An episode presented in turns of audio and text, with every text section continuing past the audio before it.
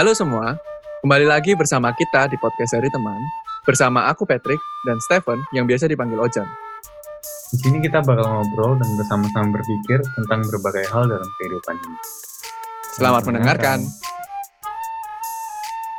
Oke, oke. Kembali lagi bersama podcast yang sudah lama tidak terurus, podcast yang hampir hilang tapi nggak mau hilang. tapi juga kamu diurusin. ya, sudah lama guys kita nggak upload internet, eh internet upload ke internet. Ngobrolan ngalur ngidul kita. Asik. BCLS Kalau- podcast bukan? Wis, pengennya seperti itu. pengennya diundang sampai ke ini kan ya, Tonajo, cuma belum. itu Gen. Iku aneh sih. itu ini resolusi podcast dari teman tahun ini. Apa? Diundang ke Tonajo. Gak mungkin. Gak mungkin ya. Terakhir ini loh sampai diundang siapa? Apa? Si Jerome Pauline kan diundang gitu. Mungkin kita bisa. Itu jauh ya. Tetap jauh ya. Kenapa kita tetap dengan 30-40 pendengar kita yang setia? Woi, masih setia nggak nggak tahu juga. Oke. Minum dulu. Kita hari ini tiba-tiba serius, tiba-tiba serius. Kita hari ini eh, mau sharing-sharing update-update aja apa yang terjadi di Kehidupan kita. kehidupan kita berapa lama terakhir ya? Mungkin 4 bulan, 5 bulan terakhir. Kita terakhir upload kapan sih? Nggak yang kita ngerekam berdua deh, bukan yang kayak Kapan ya? hampir 6 bulan nggak sih? Lama banget sih. Lama banget. 6, 6 bulan kita bisa lebih gak tuh? Kayaknya bisa lebih sih. Makanya kita kayaknya waktu anniversary satu tahun podcast udah mulai nggak apa kehabisan ide tuh mau ngomongin apa di podcast. Maret. Lima bulan nggak seburuk itu bro. Iya. Nah, selama di dalam lima bulan ini ternyata banyak lembaran baru yang dibuka. Asik. Lembaran baruku sih udah sempat di-sharingin ya kan. ini kan terjadi hari ini karena situ yang mau klarifikasi. Ngawur, bukan. Mau update-update kehidupan kita Gitu ya. aja. Kurang update apa lagi story Instagrammu itu? story Instagrammu tuh kurang update apa lagi? Udah gak perlu. Udah, udah aja. Udah selesai. Terima kasih teman-teman. Enggak lah, kita mungkin uh, sambil cerita-cerita juga kayak terakhir tuh kayaknya kalau Maret berarti aku baru beres master, baru beres lulus kuliah. Hmm. Terus kita Tapi kita waktu itu bahas tentang baca Alkitab. Kenapa? bahas kehidupan kita kan. iya dan habis itu mandek karena kita bingung. Mau ngomong apa? mau ngomong apa lagi nih baca Alkitab. Nah, terus habis itu eh kayaknya waktu itu akhirnya aku banyak sibuk juga nyari kerja gitu. Hmm. Terus kamu juga akhirnya mulai eh Tesis. tesis juga kan, skripsi juga. Jadi Ya. makin tidak punya waktu. Ya, atau yang nggak diadain aja. Iya. Sebenarnya kayaknya bukan itu alasan utamanya ya kan. Hmm, apa tuh Ya? alasan utama? Karena lebih ke kita sudah punya yang Hah? masing-masing aja. Ah, masing-masing? Kesibukan. Sendiri-sendiri. ini kalau mulai dari episode ini jadi podcast dari pacar ya gak tahu ya. Waduh. ups, ups, ups, ups, ups, ups. aduh, aduh. Jadi uh, seperti yang tadi aku bilang, jadi Maret aku mulai lulus. Nah, saat yang bersamaan si Stephen itu uh, mulai sibuk skripsi Iya. dan juga mulai sibuk flagen atau memelihara hubungan dia dengan wanita yang beruntung itu. Iya, mamaku kan. Padahal aku mau nanya yang beruntung kamu apa dia? Oh, aku lah. Oh, kamu lah ya. Beruntung banget kalian kok kenal tuh pas. Kayaknya kalau ini dimatiin beda deh ceritanya. Jadi kayaknya kalau ngebahas skripsi bosan, Pak. Oh, skripsi lebih seru sih. Nggak mau, Skripsi nggak, lebih nggak seru mau. aja. Nggak, nggak, nggak, nggak, nggak, nggak, nggak, nggak. Kayak kita lebih lebih seru ngebahas tentang relationship. Karena salah satu episode kita yang sampai terakhir itu sampai 200 play. Itu episode 12.1 atau 12.2 itu 215 play bahas tentang relationship. Oh, yang sama Audrey ya? Iya sama Audrey. Hmm. Wih, bener Audrey juga. Waduh. Bro, ini Nggak. dunia. oh iya iya. iya. dunia. Audrey juga apa sih? Ah, Audrey juga lagi di Indo kan sekarang. Lagi sibuk ya. Udah gak bisa diundang lagi ke, Ah. ke podcast kita. Adiknya aja apa? Waduh. Iya iya iya iya iya iya. Nah, terus habis itu kita mau ngebahas tentang relationship. Dari dulu kayak kita banyak ngebahasnya tentang Putus, Kenapa? move on, Si- single, cara Gimana cari pacar, cowok? ya gimana jadi cowok yang bener ya, depresif sekali sepertinya. Kali ini kita mau membagi sesuatu yang eh, setelah dapat pacar, Ah, ada apa? yang berubah pemikiran-pemikiran perenungan-perenungan kita. benar, ada yang happy-nya ada, Oh banyak. banyak ya. Aku kayak cuma happy doang sih. si pacaran happy tuh kayaknya enggak tuh gila honeymoon face honeymoon face tapi juga ada sesuatu yang kita belajar dari Ya. hubungan kita mungkin kayak kita bukan orang yang pertama kali pacaran tapi ternyata di pacaran kali ini kita sendiri tuh banyak yang ba- baru belajar menurut gue Hmm, dan itu yang menurutku menarik hari ini kita bisa bahas Hmm. sekaligus introduction untuk ganti nama kita Oke. bukan dari teman lagi Dari pacar. Oke, nah kali ini kamu dulu lah. Oke. Kamu kan yang lebih fresh from the oven. Asik. Aku kan bulan depan hampir setahun. Hmm. Kamu kamu berapa lama berarti? Aku sekarang udah sekarang tanggal berapa sih? Eh 29 berarti udah sekitar 2 bulan 3 hari 8 jam dan 57 detik. si detail. Geli gak tuh? Geli gak? Ya ada timernya di temboknya guys. Bapak berarti di baru lama? 2 bulan lebih. Dua bulan. Nah, aduh dua bulan mah rasa apa masih manis semua itu? Ya, manis banget. Hah? Belum pernah berantem. Diabetes. Eh, tapi bener gak sih? Apa? Kayak orang tuh kalau baru baru pacaran, kayak umur-umur 2 bulan, 3 bulan, kadang itu sering banget ditanya, "Udah berantem belum?" Kamu juga ditanya gitu kan? iya sih, aku tanya. Kenapa ya namanya? Mungkin di situ kayak tesnya kayak udah benar-benar nggak cuman apa manis-manisnya doang atau nggak cuman honeymoon phase doang gitu kali. Tapi tapi honeymoon phase biasanya ada yang sampai 6 bulan sih. Iya. Contohnya saya. Aku kayak selama sih. Yo. si realistis. si realistis tuh kayaknya. Aku pernah kayak lihat yang Master in the House yang acara reality show-nya Korea. Oh iya. iya, iya. Nah itu ada bahas tentang kayak cinta gitu. Yang diundang itu Profesor Noiro tentang cinta gitu, bahas tentang cinta. Dia bilang emang honeymoon phase sekitar 6 bulan. Oh iya? Nah, itu kayak di enam bulan itu apa ya namanya? Kayak adrenalin kalau nggak salah. Hmm. Ya itu. Tuh membara-bara. Hmm. Nah, situ kan berarti masih membara-bara ya kan? Sangat terbakar, bro. Terbakar kan, ya kan? Terbakar cinta kan, bukan emosi kesel kan? Semua. Gimana dua bulan terakhir nih apa yang inilah apa yang beda dulu dari single terus sekarang punya pacar ya. dapur bersih Oh iya. Rumah saya lebih rapi ya.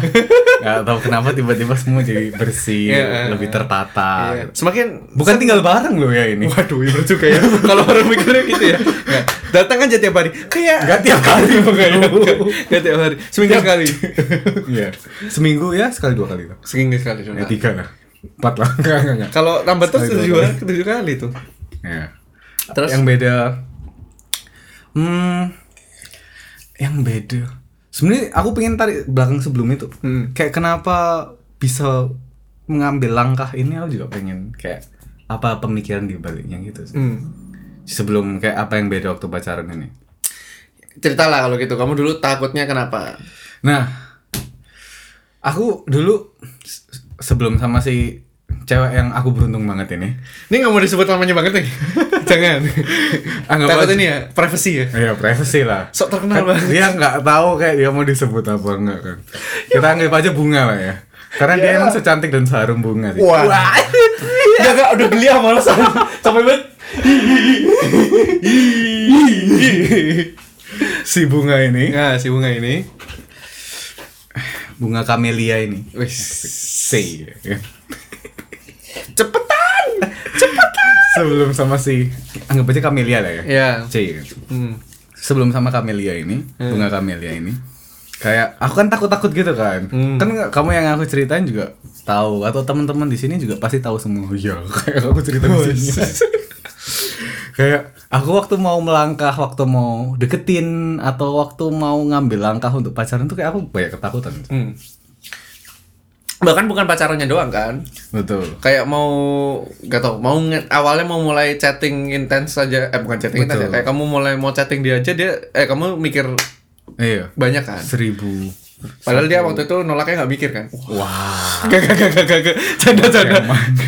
waduh parah parah parah. Parah kan sini ceritanya tentang situ ini kayaknya eksplisit konten banget sih kayaknya banyak klarifikasi kehidupan kayak kayak gini Oh, itu tapi iya, Be. Aku takut-takut banget karena gini. eh satu aku itu males lagi mau mulai tapi yang aku nggak yakin dan berujung pada ketidakberhasilan. ah Itu aku males banget. Iya. Kayak kenalan lagi, kenal keluarganya lagi Iya. atau kayak berhubungan lagi terus udah invest banyak gitu tapi aduh ujung-ujungnya nggak jadi gitu. Jadi Iya. untuk mau aku melangkah untuk chatting atau untuk deketin itu tuh kayak aku ini kita mau se eksplisit apa nih? Kayak kepada Ngalir aja, sobat-sobat teman ini. Sobat-sobat.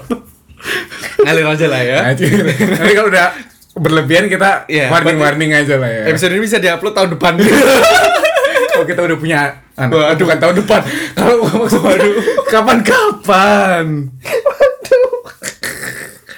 Tapi tapi kan mungkin kamu juga takut karena yang sebelumnya juga lumayan lama kan?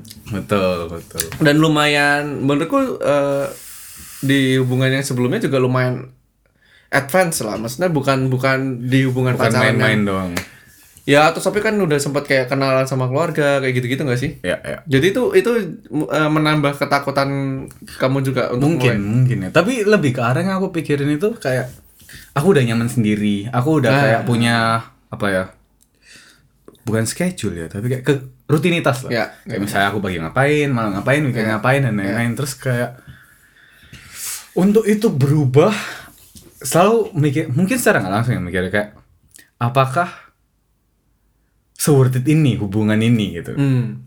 Di awal kan ini. Iya, di Kalau awal. sekarang worth it banget dong. wah kenapa nggak dari dulu sih buaya, mulutnya buaya. buaya, buaya. Aduh, aduh, aduh. Untuk Kamelia, mending kamu skip dari sini. tapi itu jadi hmm, itu ke misalnya sebelum aku nggak tahu ya yang lain gimana. Cuman terlepas mungkin ya setelah ngobrol sama beberapa temen gitu itu kayak kayak ba- pu- kayak banyak yang punya ketakutan itu. Hmm.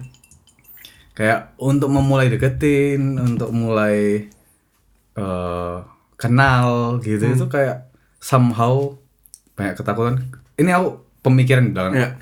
Eh, kalau aku mikir sekilas gitu gara-gara dalam boleh ya Bo- boleh, boleh. Sorry teman-teman ini dalam boleh ya boleh, boleh. Justru itu selling point-nya katanya. Oh, gitu ya? Kalau bercanda doang ntar kalah sama itu GJLS. Kita nggak selucu GJLS. Jauh, jauh. Jauh makanya. menurutku soalnya gara-gara kita eh, semakin individualistis gitu Hmm. mungkin yang dengerin kan banyak di Jak- Surabaya atau Jakarta terus habis gitu kalau teman-teman kita kan udah semakin Ya.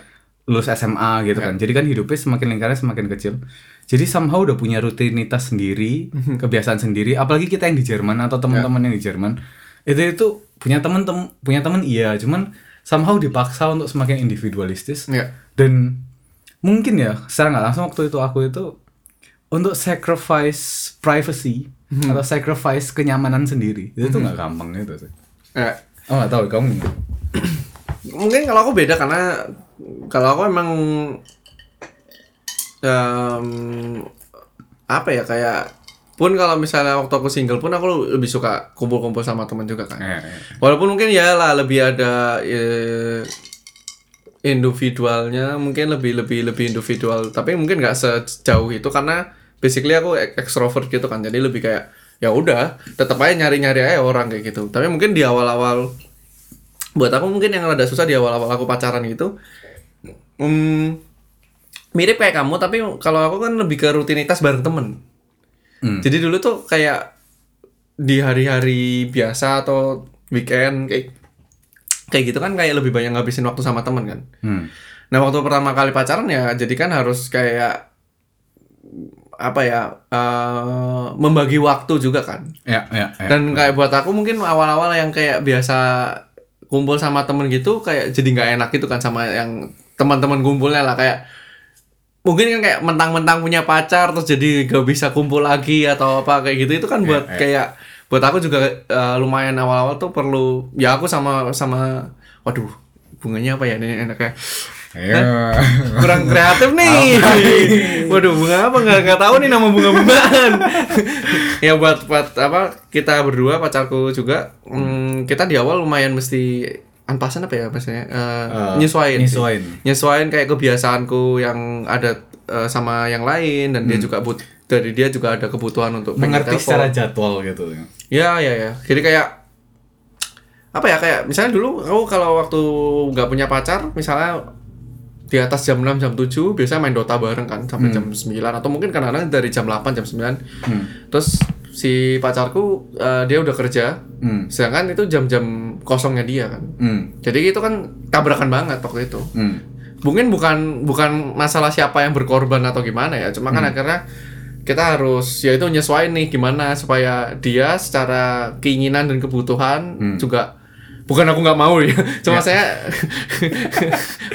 ini kesannya salah nih kayaknya nih, kok kesannya situ yang manis saya yang busuk. Itu udah dikonsepin guys. scripted banget tuh, tadi scripted, tadi scripted, Iya. tadi scripted. Oh, aku mau banget. Nah, oh, pasti. Tapi maksudnya kayak dari dia yang yang lebih pengen, maksudnya beberapa kali ya dia yang ngajak telepon lah di awal-awal gitu, terus sampai akhirnya ya sekarang udah mulai dua-duanya udah mulai inilah terbiasa lah kayak gitu. Dan itu yang kayak di awal buat aku lumayan belajar lah gitu. Hmm. Tapi gimana nanggepin orang yang bilang, ih bucin banget gitu. Mungkin itu buat aku tuh susah juga sih sebenarnya karena kayak em, kadang itu level bucinnya yang dibilang bucin sama orang-orang beda-beda gitu loh. Bet iya sih. Ada yang kayak misalnya kayak Tapi gini, overall bucin salah gak? itu juga menjadi pemikiranku yang terakhir sih. Ah. Karena menurutku nggak salah sih sebenarnya. Karena at the end of the day eh penting buat aku untuk invest waktu, eh, pikiran dan perasaan lebih banyak dan cukup banyak Hmm. ke pasangan karena eh, nanti dia yang akan jadi partner aku ke ke depannya kan Hmm. gitu bukan teman aku gitu misalnya tem- Ya. bukan berarti kita nggak boleh punya temen ya kayak gitu dan eh, aku rasa juga kalau pacarannya cukup sehat maka sebucin-bucinnya pun nggak akan membuat kita akan tertutup sama pertemanan gitu Iya, iya. Jadi bukan masalah dibucinnya sih menurutku. Hmm. karena menurutku kayak kalau yang satunya atau aku misalnya yang eh, over demand juga itu bukan balik bukan masalah bucin nggak bucin dong. Itu lebih kayak bagaimana di dalam hubungan yang sehat ya kita punya kasih ruang buat pasangan dan di masing-masing untuk punya hubungan lain selain pacaran gitu ber- di dalam keluarga pertemanan kayak gitu. Tapi kalau bucin kayak misalnya jadi lebih sedikit waktu sama temen menurutku wajar sih natural Iya sih. atau Aku, aku juga mikir yang sama soalnya kan ih bucin bucin menurutku kayak kalau orang jatuh cinta ya pasti jadi bucin pasti jadi budak cinta Asik. Baru dua bulan guys, tadi kan enam bulan. Ntar coba kita bikin 8 bulan habis ini. Enggak sih, enggak kayak gitu. eh, tapi terlepas dari itu sih, ter- sebelum pacaran pun aku selalu mikir kayak justru orang yang nggak jadi gini. Menurutku ya ini. Hmm. Ah, mainan mainung nah. Asik. Orang yang ngejekin bucin pun itu somehow bucin juga karena mereka jealous. Iya. Jadi secara nggak langsung mereka jadi budak cinta, tapi yang nggak dapet. Iya. Nah ya sama-sama budak, ya sama-sama bucin itu, tapi dan ya se- menurutku ya ini, menurutku semua orang di dunia itu bucin. Jadi kayak eh, pasti haus akan cinta, entah itu di apa, bukan delegasi, implementasinya jadi kayak tentang karir, Akso, ketenaran. ya. Ya, itu ya, kan ya, sebenarnya ya. ke- karir ketenaran kenapa? Karena pengen dilihat. Kenapa Karena pengen dilihat? cinta Karena uang. pengen dicintai. Ya ya ya. ya kan terus habis gitu ya sama juga dengan hal yang lain dan tapi ya itu kayak bucin yang sehat gitu bukan kayak jadi eksklusif berdua Ya. terus nggak inklusif sama sekali jadi nggak punya teman jadi nggak kan yang aku yang mikir ya kalau misalnya pacaran yang sehat itu dari pacaran itu jadi berbuah Ya. jadi yang sekitarnya itu juga Berbuah rasa- ini maksudnya eh, bukan buah hati kayak ini bahaya loh. Konsepnya ini bahaya. Hati-hati, hati-hati, hati-hati. Kan. pacaran berbuah tangan Iya. oleh-oleh? Iya, iya, iya. jadi kayak oh yang sekitarnya juga ngerasa beruntung atau ngerasa senang juga dari, dari hasil hubungan ini Ya. ya itu sih yang aku Dan eh, meskipun aku merasa nggak ada bucin, tapi tetap aku merasa bahwa walaupun kita punya pasangan ya, itu lebih baik kita tetap punya sahabat sih. pasti sih Tetap punya sahabat atau teman curhat atau teman dekat yang gitu. Dan itu membuat aku kayak em, sebenarnya lumayan ngebantu sustain juga dalam hubungan gitu karena mungkin bukan untuk nyari pa- penyelesaian permasalahan ya. Kadang-kadang itu kan kalau kita lagi kesel sama pasangan tuh perlu lead eh, apa sih let the steam off kayak Hmm. keluarin dulu panas-panasnya supaya nanti waktu ngobrol itu nggak langsung meledak-ledak blar blar blar gitu kan kayak gitulah. Oke. tapi balik yang tadi deketin tadi Iya. yang aku pengen kayak misalnya dari pemikiranku dari pengalamanku yang aku pengen bagian juga itu so uh, toh dalam pacaran itu atau dalam memulai sesuatu dalam memulai tapi spesifik di sini hubungan pasti butuh courage itu sih Mhm. pasti butuh keberanian di awalnya itu itu itu a leap of faith gitu Ya. untuk kayak pertama kali chatting pertama kali gini soalnya aku giciknya gici bahasa Surabaya apa ya liciknya Ya. Aku itu tunggu yakin banget ceweknya mau sama aku. Terus baru aku kayak berani maju gitu. Hmm. nah sedangkan waktu yang ya bersama kekasih hatiku yang sungguh luar biasa cantik Gak Kamelia aja Kamelia, gak usah gak usah makin panjang-panjang.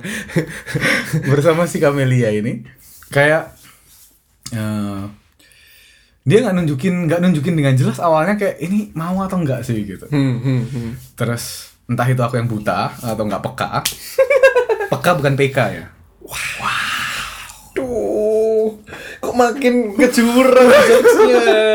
Yuk balik ke podcast dari teman yang dulu. Yuk, yuk, yuk. yuk. jadi karena nggak peka juga hmm, ya tapi akhirnya sampai satu titik habis aku doain aku renungin gitu ya itu oke so itu butuh leap of faith ini butuh courage ini untuk ya udah kalau ditolak ya udah gitu Tapi ya mungkin Ma, menurut saya itu juga ada beberapa cowok-cowok juga yang kayak saya menurutku em, cowok yang lumayan serius di dalam hubungan biasanya lumayan takut gitu kan. Tapi kalau yang main-main jangan jangan dengerin Stephen kayak tadi. Kalau main-main mah dia nembak nembak terus. Iya, di nggak perlu lip- apa nggak perlu courage. Emang dia udah punya courage. Nah itu mesti hati-hati juga tuh buat cewek-cewek tuh. Kalau ada cowok yang habis dari satu ke satu yang lain nah hati-hati tuh kayak gitu Oh, om juga buat teman-teman cewek yang lain juga yang aku pikir juga. Kalau misalnya cowoknya indecisive gitu, Hmm. saya normal lah buat cowoknya itu kayak bingung dia Ya. mau nembak atau apa. Tapi kalau dia sampai nggak nembak nembak sampai kalian harus yang ceweknya yang harus nanya. Menurutku agak gimana ya? Kayak untuk memulai awalnya aja dia indecisive atau nggak benar-benar nunjukin sebagai pemim kepemimpinan sebagai cowok gitu apalagi nih dalam hubungan pacaran atau bahkan hubungan selanjutnya yang lebih serius nikah gitu susah sih. Ya. Ya ya. Menurutku salah satu salah satu apa ya salah satu hal yang baik buat kita para cowok-cowok itu bisa belajar itu ini sih memulai memulai suatu pembicaraan tentang tema yang sulit atau tema Betul. yang betul banget. krusial Betul gitu banget, gitu. Betul. kayak menurutku salah satu ngelit di dalam hubungan. Kalau misalnya kita uh, di Alkitab mungkin kan banyak kayak um, cowok itu yang memimpin dan cewek itu uh, penolong. penolong kayak gitu kan. Hmm. tapi buat aku pemimpin tuh bukan cuma masalah uh, mengambil keputusan terakhir. Ya. tetapi lebih kayak hal-hal yang sulit uh, atau hal-hal yang ya yang sulit sih tapi krusial gitu. Itu kita harus belajar punya inisiatif untuk memulai pembicaraannya memulai memikirkan gimana ke depannya kayak gitu. Dan itu betul banget. Ya. satu hal yang nggak kalau nggak dilatih susah banget sih. Ya. kadang-kadang tuh kan ada ya kayak ih sebenarnya dua-duanya tahu nih ada hal yang mesti dibicarakan. Tapi tunggu-tungguan nih siapa yang ngomong. Nah itu menurutku harusnya kita cowok yang memulai eh menurut kamu kita kayak gini gimana sih? Kayak gitu. Itu kalau dari pengalamanku selama dua bulan lebih sedikit ini. Wis. Hmm. Eh, itu poin maksudnya poin yang penting banget ya tentang itu. Soalnya aku kan tipe cowok atau aku tipe orang yang ya udahlah nggak usah diomongin dulu gitu. Atau ya udahlah mungkin nggak separah itu gitu. Nah tapi ya itu hal-hal kayak pembicaraan-pembicaraan sulit itu ya dalam dua bulan terakhir ini aku belajar untuk initiate itu dan itu buat aku nggak gampang banget. Hmm, saya nggak biasa kayak gitu ke teman-teman ke siapa pun. Aku nggak biasa. Terus tapi ya itu juga kayak hal yang ya kayak kamu bilang tadi kayak penting untuk mungkin setiap orang yang ada dalam hubungan terus ya cowok setiap cowok yang ada dalam hubungan untuk itu sih. Benar-benar memulai pembicaraan yang sulit memimpin pembicaraan yang sulit. Saya kadang-kadang kan kayak males kan. Ya. terus kayak aduh takut. Aduh biarin tunggu tunggu ceweknya yang mulai aja lah mungkin dia belum siap. Gitu. ya. Ya itu menurutku salah satu alasan paling sering sih dipakai kayak oh mungkin ceweknya belum siap atau kayaknya waktunya belum pas deh kayak gitu.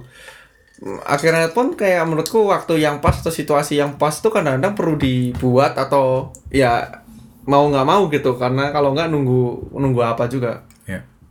dan mungkin satu juga kayak memulai pembicaraannya bukan berarti kita yang harus menutup pembicaraannya atau eh, punya solusi terbaik kan ya buka buka aja. Eh, namanya juga partner namanya juga penolong. Kita diskusi diskusi bareng sama penolong kita gimana. Ini eh, ada problem ini yang kita perlu bahas. Eh, menurut dia gimana dan segala macam sih. Hmm, hmm, hmm, hmm, hmm, hmm, hmm, hmm. tapi dalam dua bulan terakhir apalagi yang selain itu yang yang atau mau nge-spill yang pembicaraan sulit terakhir apa? Hah? Hah? Hah? spill kak spill kak. Dalam dua bulan ini apa yang mungkin tadi aku udah mention dikit tentang kayak privacy gitu give up privacy. Kayak bukan berarti nggak ada privasi sama sekali juga ya kalau misalnya waktu pacaran gitu. Cuman lebih berkorban untuk berkorban gitu aku yang menikmati sih sebenarnya mesti waktu bersama ya. Ya. Cuman gini kalau dalam aku untuk membuka diri Ya. being vulnerable being uh, open up in deep conversation Mhm. itu tuh aku nggak buat aku bukan hal yang biasa gara-gara aku bukan orang yang biasa terbuka biasanya ya Mis- hmm, biasa nggak terbuka tapi bikin podcast Nggak, tapi mungkin lebih ke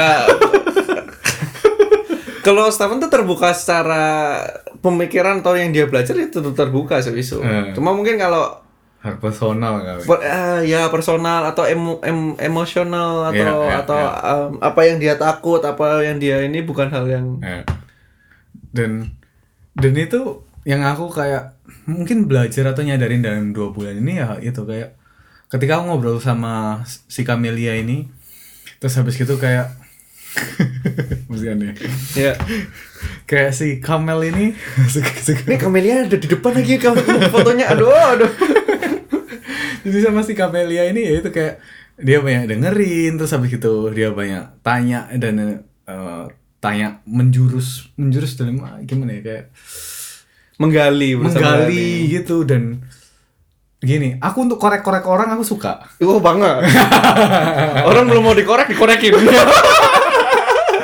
tapi mungkin orang-orang yang kenal aku atau orang yang merek kenal aku gitu perhatiin aku mungkin ya itu yang nggak seberapa ini aku nggak terbiasa lah untuk kayak gitu Tapi bener juga ya, menarik juga. Kalian berdua itu kayaknya dua-duanya tipikal pendengar gitu kan? hmm Bukan tipikal, eh nggak nggak tahu ya kalau si Camelia gimana. Cuma kan kan kita di satu persekutuan yang sama. Jadi kayak kelihatan eh, kalian berdua itu kalau eh, apa ya, kalau lagi ada ngobrol bareng atau kalian lagi ada yang pengen ngobrol sama kalian, kalian kan emang tipikal yang lebih hmm. mengkorek denger gitu. Jadi kalian saling mendengarkan terus kayak kayak telinga sama telinga. Woi woi woi.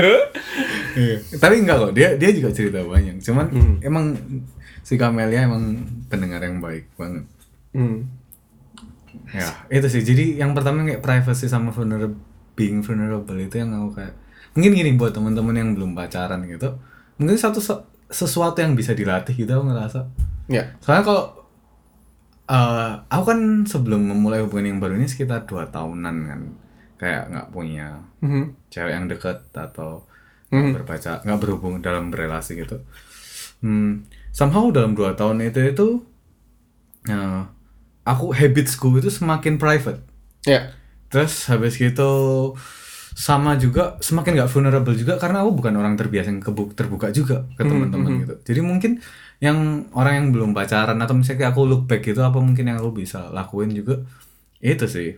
Kayak latihan untuk give up privacy. Kan aku juga ngerasa ngerasa- aku nggak tahu buat yang lain yang dengerin tapi kayak aku sebagai yang Alkitab sebagai dasar hidup gitu kan apa ya barang siapa yang mau memimpin dia yang paling melayani. Terus habis gitu kasihlah sesama manusia seperti dirimu sendiri. Intinya kan uh, other first gitu put other first gitu. Ya itu mungkin bisa dilatih dari teman-teman dari sekitar terus habis gitu dari juga open up diri sendiri juga. Aku ngerasa mungkin kalau aku refleksi ke diriku ya kenapa aku nggak gampang open up? Karena mungkin aku pride tinggi. Mhm. jadi untuk aku menunjukkan kejelekan, untuk aku ngomong tentang kejelekan, itu gak gampang banget. Karena aku pengen dilihat bagus, Ya. pinter, keren, tinggi. Haha, nggak bisa, nggak. Wah, gak kepikir loh. Tadi tuh kayak udah deep deep deep suara deep deep deep. Wah. Cuman itu sih yang kalau mungkin selama single bisa ngelatih untuk put other first, untuk give up privacy, terus habis gitu semakin vulnerable untuk open up juga, semakin rendah hati. Itu juga mungkin yang menarik juga buat orang-orang di lainnya, entah itu cewek atau cowok ya. Kalau cowok, ceweknya juga ngeliat, ih nggak banyak kan cowok yang vul- vulnerable menunjukkan kejelekannya, Ya. yang put other first, akan jadi menarik juga buat cewek juga kayak gitu. Oh ini cewek kenapa bisa menarik ya karena dia perhatian sama orang, terus habis gitu dia juga terbuka. Tapi em, setelah aku pikir-pikir ini kayak kalau kita ngambil tema lembaran baru ya kayak mungkin kita hari ini banyak lebih ngebahas tentang relationship karena eh, itu salah satu perubahan lembaran baru di hidup kita berdua yang terakhir-terakhir ini. Kayak mungkin emang dua hal itu- dua hal topik itu ya kayak pertama tentang adaptasi. Ketika kita di lembaran baru tuh pasti perlu adaptasi rutinitas ada ini. Dan yang kedua tuh mungkin soal pride ya kali kalau kita tuh ada di satu situasi yang baru Ah, betul. kita selalu harus give up our pride sometimes kan. Bukan sometimes sih kayaknya most of the time deh kita harus gimana pride kita nggak bisa terus firm di kondisi kita yang sebelumnya kita harus ya gimana gitu kalau kalau kita nggak ngelepas pride kita maka kita nggak bisa adaptasi juga Betul, betul. nggak bisa ganti rutinitas kita juga kayak gitu kan Si Jordan Peterson di bukunya ada nulis satu yang bagus banget gitu yang menurut kau waktu baca kayak wow. Dia bilang ini, learning itu itu ketika kita belajar atau ketika kita tahu atau ada di situasi yang baru, a part of ourselves die. Mhm. Jadi bagian atau sedikit dari diri kita itu tuh mati. Mhm. Dan itu nggak enak karena ya mati, sakit. Kita harus meninggalkan itu. Cuman ya kita nggak akan bisa belajar sesuatu yang baru ketika kita nggak give up pemikiran kita atau diri kita yang lama gitu. ya dan itu ya sih kayaknya di, di, di berbagai hal dalam kehidupan juga em, banyak karena ketika kamu tadi bilang pride gitu mungkin kalau kayak tadi kan kamu ganti rutinitas kayak aku juga ada ganti rutinitas di pride pun buat aku ketika masuk dalam hubungan yang kali ini tuh juga ada gitu gimana aku harus ngelepas pride gitu kayak Hmm. di sisiku tuh misalnya kayak aku selalu punya di kepala aku tuh kayak cowok itu the protector gitu Ah. kayak kita tuh cowok tuh yang mungkin sama ya nggak nggak nggak boleh kelihatan lemah kayak harus yang lebih banyak mencintai daripada Hmm. dicintai kayak gitu Hmm. dan buat aku tuh di hubunganku yang terakhir tuh belajar bahwa uh, menikmati dicintai gitu tanpa perlu kayak merasa lemah kadang-kadang itu di naturku aku ngerasa kalau aku yang dicintai Hmm. itu tuh kayak aku yang kecil gitu kan kayak Contoh-contoh mungkin contoh supaya kita semua bisa Hmm. paling kalau aku nggak tahu ya ini klasik buat yang kalian atau enggak tapi buat aku tuh misalnya ngelakuin kesalahan Oke.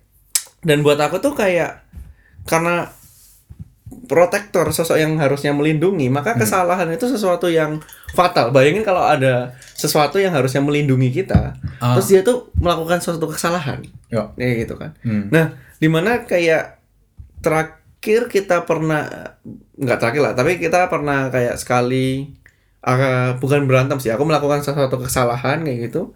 Dan yang lucunya pasanganku tuh sebenarnya udah oke aja gitu. Hmm. Tapi dari sisiku karena prideku yang itu aku masih kayak gak bisa dong gitu. Aku harus Hukum aku gitu. Iya, atau aku harus melakukan sesuatu tuh menyelesaikan ini gitu. Hmm. Aku nggak bisa kayak kalau dia yang mengampuni meng- aja gitu genau atau ya ya udah oke aja gitu. Dan buat aku Hmm. tuh kayak ya aku belajar untuk kayak ya itu bagian dari mencintai dan dicintai gitu. Hmm. Bahwa Hmm. kalau aku melakukan kesalahan ya aku juga bisa diampuni, bisa di ya nggak apa-apa juga gitu.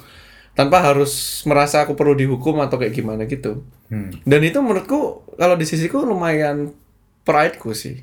Hmm. Karena kayaknya di hubunganku yang sebelumnya tuh itu kenapa aku kayak jarang mau menunjukkan aku marah atau apa gitu. Hmm. Aku terlalu selalu berusaha menjadi yang baik baik atau problem solver lah. Oke. Kayak gitu.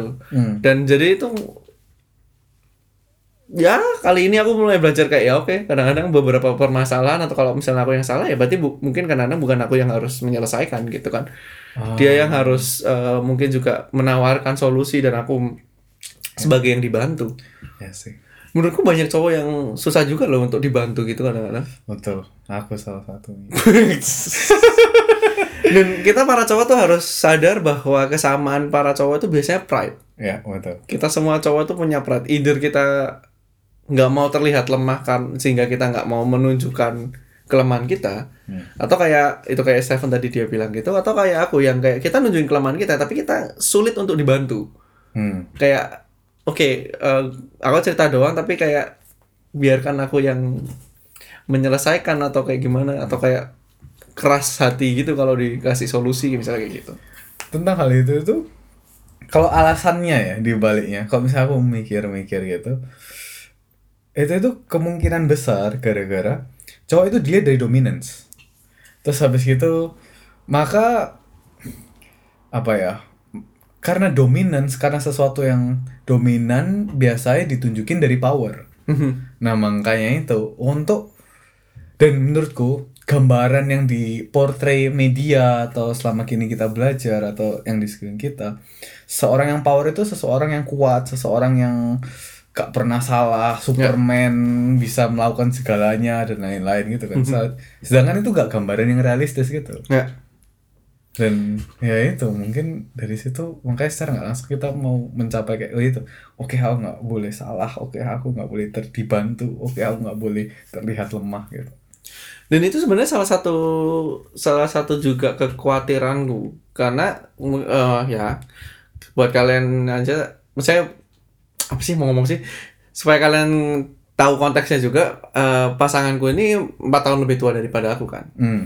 mungkin karena yang tadi kamu bilang juga bahwa kayak bayangannya itu harus punya power dan dominasi itu Hmm. kan? Jadi karena dulu tuh waktu masih deket gitu aku lumayan khawatir. Tapi bahasa yang aku keluar adalah em, dia pasti lebih dewasa daripada aku. Ah tapi di akarnya adalah mungkin aku takut kalau aku nggak bisa menunjukkan nggak assert my dominance gitu. Iya, kalau misalnya dia iya. lebih dewasa atau kayak gimana gitu. Dan ya ya akhirnya di dalam hubungan tuh aku lumayan belajar dan aku merasa juga pasanganku lumayan apa ya dia tetap encourage aku untuk mengambil uh, keputusan-keputusan kayak gitu-gitu. Dan itu membuat aku jadi lebih ngerti memimpin itu bukan soal assert dominance gitu. Bukan bukan bukan kayak power play. Iya, betul. aku harus lebih punya power daripada dia dan segala macam. Iya. at the end of the day kalau ceweknya tepat dia akan akhirnya eh, kamu nggak perlu kita nggak perlu struggle itu untuk power play karena ya akhirnya dominance sendiri itu bukan hal yang penting gitu. Bagaimana kita bisa eh, menjalani atau menyelesaikan suatu permasalahan sebagai partner dan segala macam dan akhirnya pun aku juga nggak perlu struggle itu dia akhirnya juga dalam banyak hal memberi kesempatan aku untuk hmm. memimpin dan segala macam kayak gitu Hmm. dan itu eh, rasa puji Tuhan cukup natural sih di dalam hubunganku yang sekarang ini ya gitu dan itu lumayan Ya. udah beberapa kali pacaran kayak aku ngerasa ini yang aku mau apa ya nggak perlu terlalu insecure untuk Hmm. mikirin oh aku cukup mimpin atau enggak ya karena dalam ketika ketemu, ketemu sehari-hari itu em, udah udah ngerasa apa ya dia nggak nggak nggak yang ini juga kali ya yang kayak terlalu feminis yang Hmm. gimana gitu gitu loh Hmm. tuh menurutku mantap Ya, ya. Aku kepikiran juga soalnya dari gambaran yang tadi itu eh aku bukan mau sok rohani cuman tapi kalau ngelihat dari Alkitab gitu eh, Tuhan Yesus itu sosok pemimpin tapi yang pemimpin yang beda banget. Bukan assert dominance dalam arti kayak eh, aku kan barusan aku lagi kayak satu dulu lagi baca di Matius gitu. Kan dia datangnya pakai donkey gitu kan pakai datang pakai keledai. Terus gimana lihat kehidupannya itu bukan seorang yang kaya raya atau bodybuilder gede banget gitu. Bahkan bukan yang ganteng loh. Hmm. yang di saya. Terus habis itu tapi di situ kayak dia mau mimpin dari dia berkorban dari dia. Wah, aku paling apa ya yang mesti dari baca-baca terakhir ini yang paling apa ya aku terenyuh gitu. Itu waktu dia big lima roti dua ikan terus jadi lima ribu terus habis selanjutnya itu ada empat ribu orang juga. Semua itu dimulai dari kayak dan tergeraklah hati Yesus gitu. Iya. jadi dia seorang yang kayak penuh compassion. compassion. Terus ya itu pemimpin mungkin yang beda dengan portrait yang dominans yang memerintah yang kayak nggak eh, kayak bukan tentang assert power tapi mungkin ya aku mikirnya itu tentang sacrifice gitu.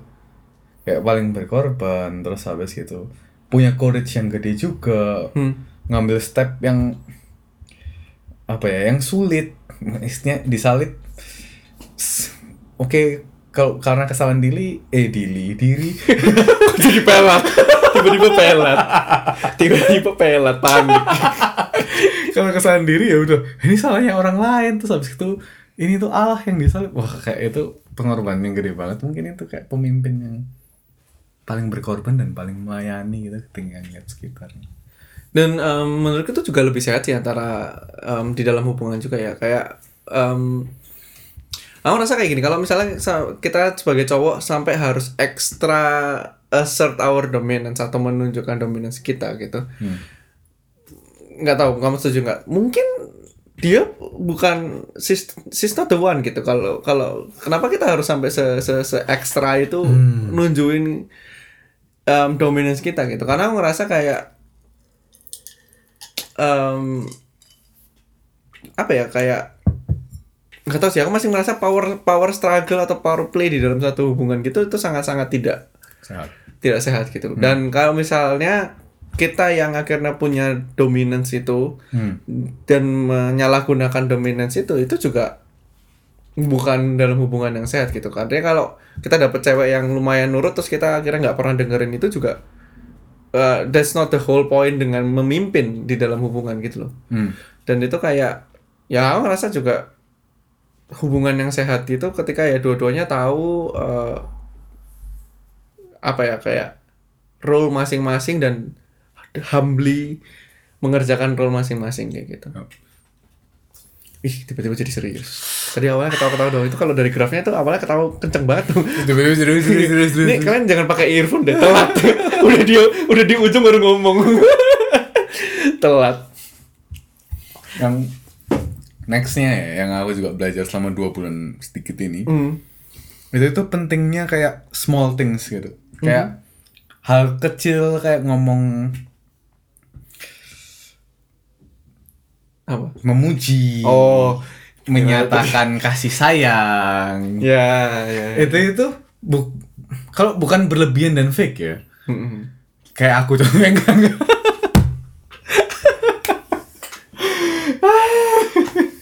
Tapi pada kadar yang tepat dan pas. Soalnya gini kadang-kadang mungkin gara-gara gengsi juga gara-gara pride itu ya itu susah untuk kayak ngomong aduh geli lah aduh kayak cheesy lah aduh kayak nggak usah lah. Yang penting dia tahu lah aku sayang dia nggak perlu ngomong. Cuma aku rasa small things kayak gitu itu satu hal yang penting kayak dalam hubungan gitu. Karena gini karena or- orang bilang ya lama-lama suisung eh, toh ya enggak lagi.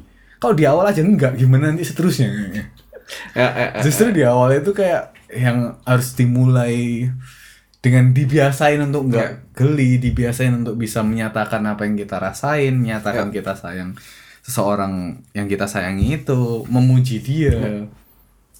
Itu kayak benar-benar penting gitu sih aku ngerasa.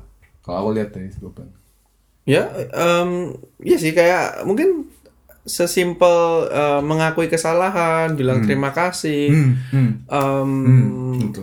Karena itu kita eh, bilang terima kasih untuk sesuatu hal yang besar misalnya kayak yang apalah mungkin kelihatan berkorban gitu tapi sebenarnya kadang-kadang menurutku lebih sehat juga ketika hal-hal kecil itu di appreciate dengan oh ya thank you ya misalnya kamu udah masakin atau oh ya thank you ya kan karena dengan itu aku ngerasa hmm, mungkin jadi nyaman juga ya sa- satu sama lain untuk semakin terbuka gitu. Karena kayak ya betul. Rasanya di appreciate kalian pasti tahu lah rasanya di appreciate hal-hal kecil tuh juga sebenarnya enak gitu loh. Hmm, hmm. bukan bukan masalah em, bukan masalah seberapa besar kita ngelakuin sudah ngelakuin apa tapi ketika dibilang thank you sorry itu tuh sebenarnya tuh at times itu ngebantu banget lah untuk mempererat wis, mempererat hubungan. Dan kayak em menurutku ini sih kalau buat cowok mengakui kesalahan itu harus belajar. Betul. Karena kita super su- aku mungkin terlalu generalisasi tapi menurutku kebanyakan dari kita tuh super defensif ketika kita tahu sebenarnya itu kita yang salah. Ya. Dan itu tuh yang dengan kita bilang sorry dan kita bilang sorrynya apa karena apa itu Iya. tuh belajar buat kita untuk mengakui gitu being humble. Dan kit- kita cowok itu manusia yang nggak detail cewek itu lebih detail gitu. Iya. jadi kita juga harus belajar untuk kayak ketika kita belajar ngomong thank you dan sorry itu sebenarnya kita juga belajar kita mikirin gitu apa sih hal-hal detail yang udah pasangan kita lakukan atau kita yang udah lakukan yang mungkin pasangan kita tuh melakukannya udah baik yang perlu kita apresiasi atau kita ngelakuin kesalahan apa yang kita perlu minta maaf gitu. Hmm. sering kan biasanya cewek kayak marah-marah terus kita cowoknya nggak tahu. Iya sorry. Karena apa? Hmm, Nggak, apa ya? Makanya itu perlu latihan sih. Kalau misalnya kita tahu se- sedikit apa pun itu dan karena mungkin sedikit juga aku ngerasa Hmm. karena buat kita mungkin itu kecil karena kita nggak punya ini aku juga jadi rada nambah sedikit ya. Apa aku sama pasanganku sempat ngobrol kayak iya ya ternyata manusia itu manusia experience. Ah, kita betul. tuh manusia experience. Apa yang Betul. kita pikirkan sekarang atau apa pun yang kita rasakan sekarang itu semua tuh based on experience kita sebelum sebelumnya jadi kadang-kadang kita kalau ngeliat ngelakuin kesalahan yang menurut kita kecil karena kita mungkin melakukan nggak punya experience yang sama yang pasangan kita pernah alami. Dan ternyata itu mem- mengamplify sakit hati dan segala macam yang kita mungkin nggak tahu. Hmm. dan itu perlu kita belajar untuk lebih aware kali ya. Hmm. kayak aku dan dia kita semua ini manusia experience gitu. Betul. Jadi thank you atau karena soal thank you juga kadang buat kita itu kecil karena kita udah kebiasaan dari kecil melakukan sesuatu gitu. Hmm. tetapi ternyata buat pasangan kita itu tuh effort banget. Hmm. karena dia nggak pernah punya experience itu misalnya sebelumnya kayak gitu. Hmm. buat effort itu ya kayak gitu. Dan itu bisa jadi sangat appreciative ketika kita bilang oh thank you ya bukan karena kamu udah berhasil melakukan sesuatu tapi karena kamu udah berusaha untuk Nah, melakukan sesuatu yang menurutmu baik atau yang memang baik gitu loh Hmm. Itu, itu kalau misalnya tentang ngomong tentang experience itu salah satu keuntungan advantageous dari pacaran menurutku atau dari berhubungan lah. Itu tuh punya perspektif yang beda itu sih. Karena karena kayak hmm, saya contohnya tentang diskusi sesuatu atau misalnya ngelihat satu masalah atau meskipun ngelihat satu masalah orang pun gitu. Kan contoh karena aku merasa aku tahu dan aku pintar aku nggak tahu banyak jadi aku merasa pandanganku sisi pandangku kemungkinan besar itu hal yang betul gitu. Tapi ternyata ketika ada partner diskusi yang ngelihat dari sisi yang lain punya experience yang beda punya experience yang berbeda itu juga jadi ngebantu juga jadi ngeliat oh iya ya ternyata ada sisi lain juga ya yang saya dilihat. Dan itu kayak ngebantu banget sih. Untuk ya itu belajar humbling juga. Karena kalau sendirian ya nggak harus pacar lah. Dari temen sih kan juga bisa. Ya. Tapi kalau sendirian terus kayak ngerasa oh ya aku yang tahu aku yang bisa oh semua orang kayak gini. Ya tambah lama ya tambah kayak gitu juga. Ya. Ya. Dan emang itu sih eh, pacaran atau mungkin nanti bukan menikah menikah atau apa kayak gitu menurut itu salah satu cara paling simple untuk membuat kita humble gitu. Ya karena kan kita kan banyak belajar tentang orang lain yang sangat intens Iya. itu dari kayak gitu. Karena betul betul. mungkin selain selain dari keluarga ya karena keluarga juga kan lumayan intens juga gitu. Cuma dari pasangan tuh juga lumayan intens karena kita kayak komunikasinya sering. Kita mungkin udah pacaran 7 tahun tapi dia udah hidup misalnya 25 tahun. Kita cuma kenal eh, 18 tahun eh kita cuma kenal 7 tahun 18 tahun hidupnya kita nggak benar-benar tahu. Dan itu Iya. kita kan setiap hari belajar untuk oh ternyata ada yang berbeda ada pengalaman yang berbeda. Dan pengalaman yang berbeda itu merubah segala perspektif dan perasaan apa yang dirasakan apa yang dipikirkan. Dan itu kita kan belajar humble gitu kayak oh iya ya ternyata dunia nggak cuma hitam dan putih hmm. ternyata ada Mejuku Hibiniu Hmm, betul, betul. dan itu lumayan lumayan kadang-kadang uh susah banget belajarnya Iya. Kayaknya tadi awal nggak gini rencananya Hah? Nggak Tadi apa-apa. Nggak judulnya kayaknya kita ngomong santai santai kok aku Huh, Panas juga buat temen-temen yang belum punya pasangan Mhm. it's very recommended to to be in a relationship cuma it costly it is costly. Uh, blah. Indo aja ya. Iya, buat teman-teman yang belum punya pasangan uh, recommended banget untuk dalam ada dalam suatu hubungan. Cuman harga yang dibayar juga ada. Dan nggak murah juga. Tapi itu kenapa? In my opinion worth it. Karena gini tergantung goal kita dalam hidup apa. Kalau misalnya buat aku goal dalam hidupku menjadi serupa Kristus. Menjadi sesosok yang mementingkan orang lain menjadi sesosok yang mengasihi orang lain lebih. Maka pacaran itu melatih untuk itu.